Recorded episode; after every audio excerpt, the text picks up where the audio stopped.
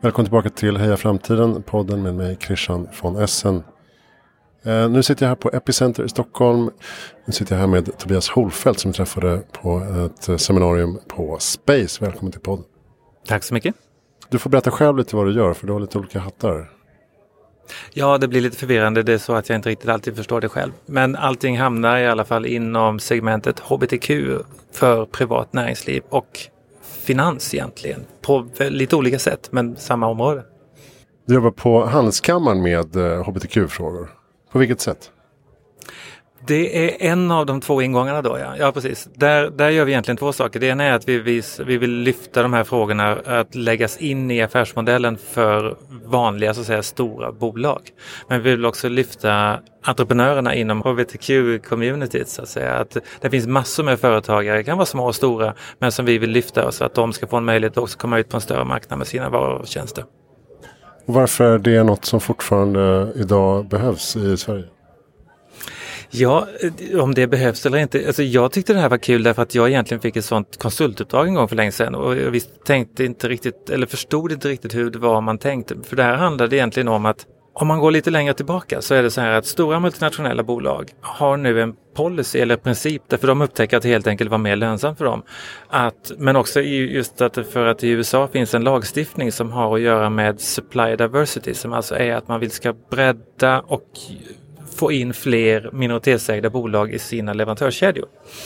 Och då så måste man liksom hitta någonstans där man samlar ihop de här så att, så att företag som IBM, Accenture, Google och alla de här kan hitta de här leverantörerna för varutjänster. Så alltså det handlar om att stärka minoritetsägda företagets möjlighet att komma ut på en större marknad till större företag med sina varutjänster.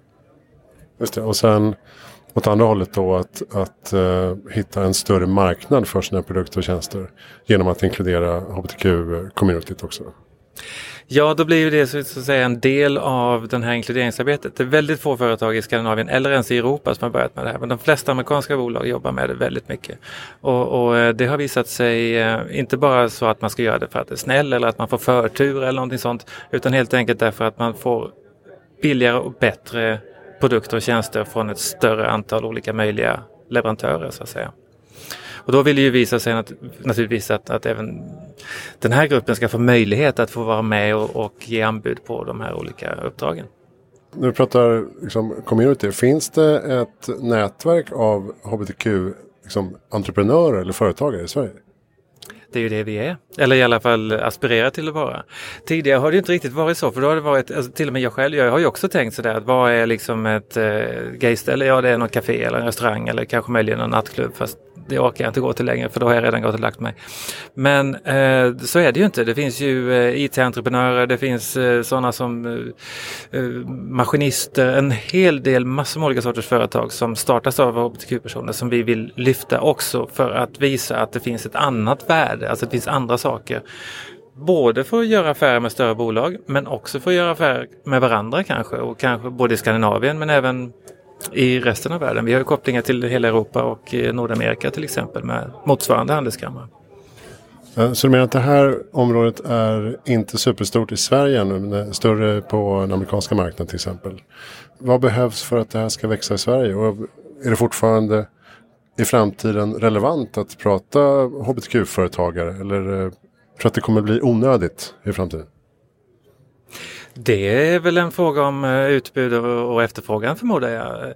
Just nu så är det ju så här att till exempel i Nordamerika så är det ett lagkrav på både Kanada och USA att du, låt oss säga ett stort, ska vi ta något stort bolag som eh, vilket som helst, eh, IBM.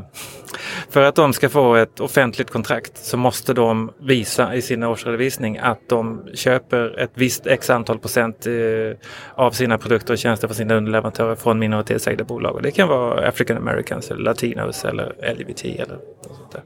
Jag tycker det är ett kul och bra sätt att få in. För faktum är att om du tar, tar ett bolag i Sverige som Skanska eller något, någon som bygger en motorväg eller någonting. De har ju haft samma underleverantör i 40 år. Det kanske finns en poäng med att se om det finns, om man kan bredda det här lite grann. Det kanske finns nya tankar, nya idéer som man skulle kunna få in här för, för att göra saker lite snabbare och kanske bygga färdigt E4 vid eh, Värnamo lite snabbare. Det hade varit trevligt. Om man ser generellt på eh, hbtq-rörelsen då. Eh, finns det ljusglimtar eh, de senaste decennierna ur ett svenskt perspektiv? I ett svenskt perspektiv? Ja, jag tänkte ju fortsätta på den här andra delen att vi vill pusha fler företag, stora bolag också, men det är liksom vår nästa grej. Ja, det finns det, det finns ju en massa med ljuspunkter ur ett svenskt perspektiv. Eh, det har ju en enorm skillnad mellan vad det är nu och vad det var för 20 år sedan till exempel. Samtidigt finns det ju fortfarande naturligtvis en hel del att, att göra. Framförallt, jag fokuserar ju inte så mycket på jag, jag bedriver ju ingen politisk lobbying, det är inte det vi sysslar med, utan vi bedriver finansiell lobbying eh, kan man väl säga ehm, mot företag där vi bevisar att det här är en olika former, till exempel för att hitta ny arbetskraft. Varför skulle jag vilja jobba på det här företaget? Eller varför skulle jag köpa den här produkten när, när eh, företagsledarna är ja, idioter kan man säga i en podd. Va? Eh, sådär. Så att, och, och, och, då blir för, alltså, konsumenter blir mer och mer eh, oavsett om det, säger, om det, det, är miljövänligt eller om det är någonting annat. Alla de här delarna spelar ju in eh, nu för tiden när företag både anställer människor men också eh, säljer sina produkter och tjänster. Så det, det, är klart att det kommer att spela in. Och då måste ju det synas också. Säga, vad har man gjort? Eh, eller vad vill man göra? Det låter som att det handlar mycket om eh, att utveckla en inkluderande kultur internt och också en inkluderande kommunikation. Går det arbetet för långsamt skulle du säga i de större bolagen? I Skandinavien, absolut. Det går jättetrögt för här har man inte förstått att det är liksom en del av affärsmodellen. Eh, om man talar med ett nordamerikanskt bolag eller ett brittiskt bolag så, så, vet man ju att det här är ju liksom, okej okay, det här är 10% av våra konsumenter eller det här är x antal procent av de som vi förväntar oss ska börja jobba hos oss. Då måste vi skärpa oss för att kunna få tag i de här. Och här har man ju mer lämnat det till någon form av antingen NGOs eller till, till staten eller till eh, riksdagen eller någonting att fatta beslut och sen så gör vi kullager här för det är liksom vår grej. Men det funkar ju inte riktigt så, särskilt inte om man ska ha en internationell konkurrens med sina produkter. Eh, då måste man ju se vad gör andra, vad gör våra konkurrenter och hur ska vi, vi kunna göra för att liksom vara minst lika bra som dem. Och då får man ju titta på de här sakerna som en del liksom i det här. Annars så, så hamnar man helt enkelt efter. Det är klart, man kan ju sälja grejer till Saudiarabien och så. Men alltså, om man vill ha en global marknad så måste man förstå hur konkurrenterna gör och jobba på samma sätt för att kunna konkurrera på ett bra sätt. Annars så missar man ju tågen.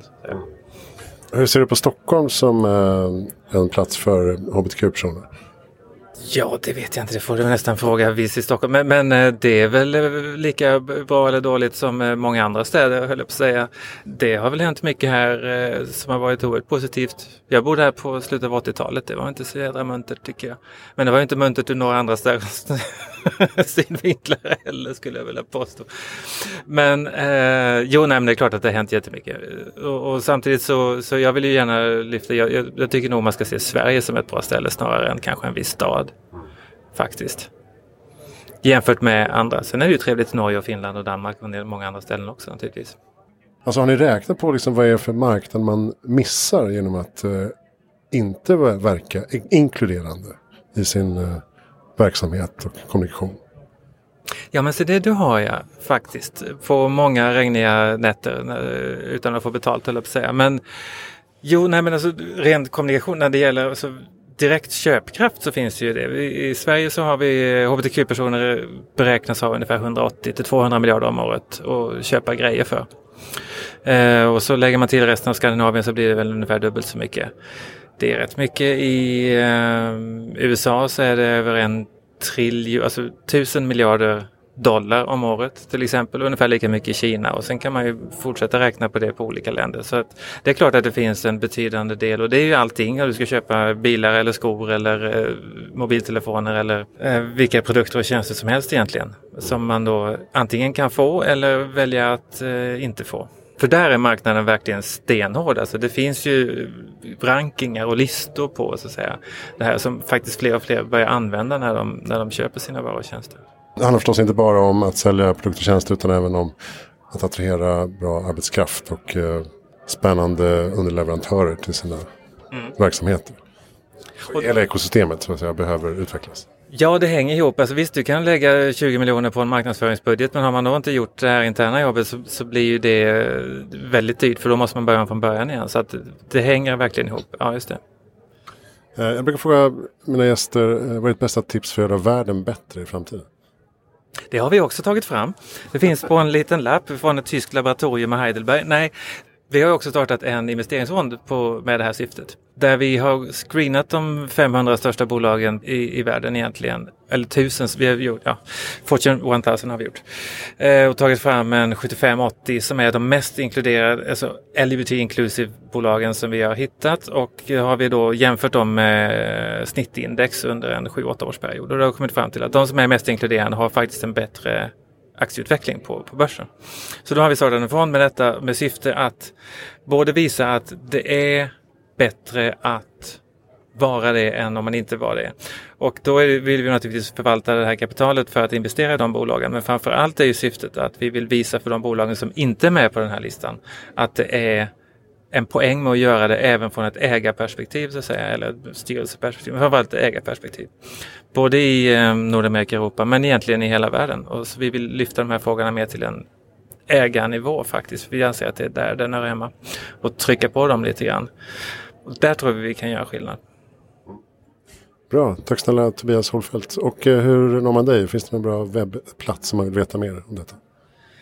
Man kan gå in på antingen eh, sglcc.eu som är vår handelskammare, Scandinavian LBT Chamber of Commerce, eller på outperformlgbt.com. Okej, okay, är det själva fonden? Japp. Perfekt. Då äh, ska vi avrunda här. Jag heter Christian von Essen och äh, vi sänder från Epicenter i Stockholm. Tack snälla för att du lyssnade.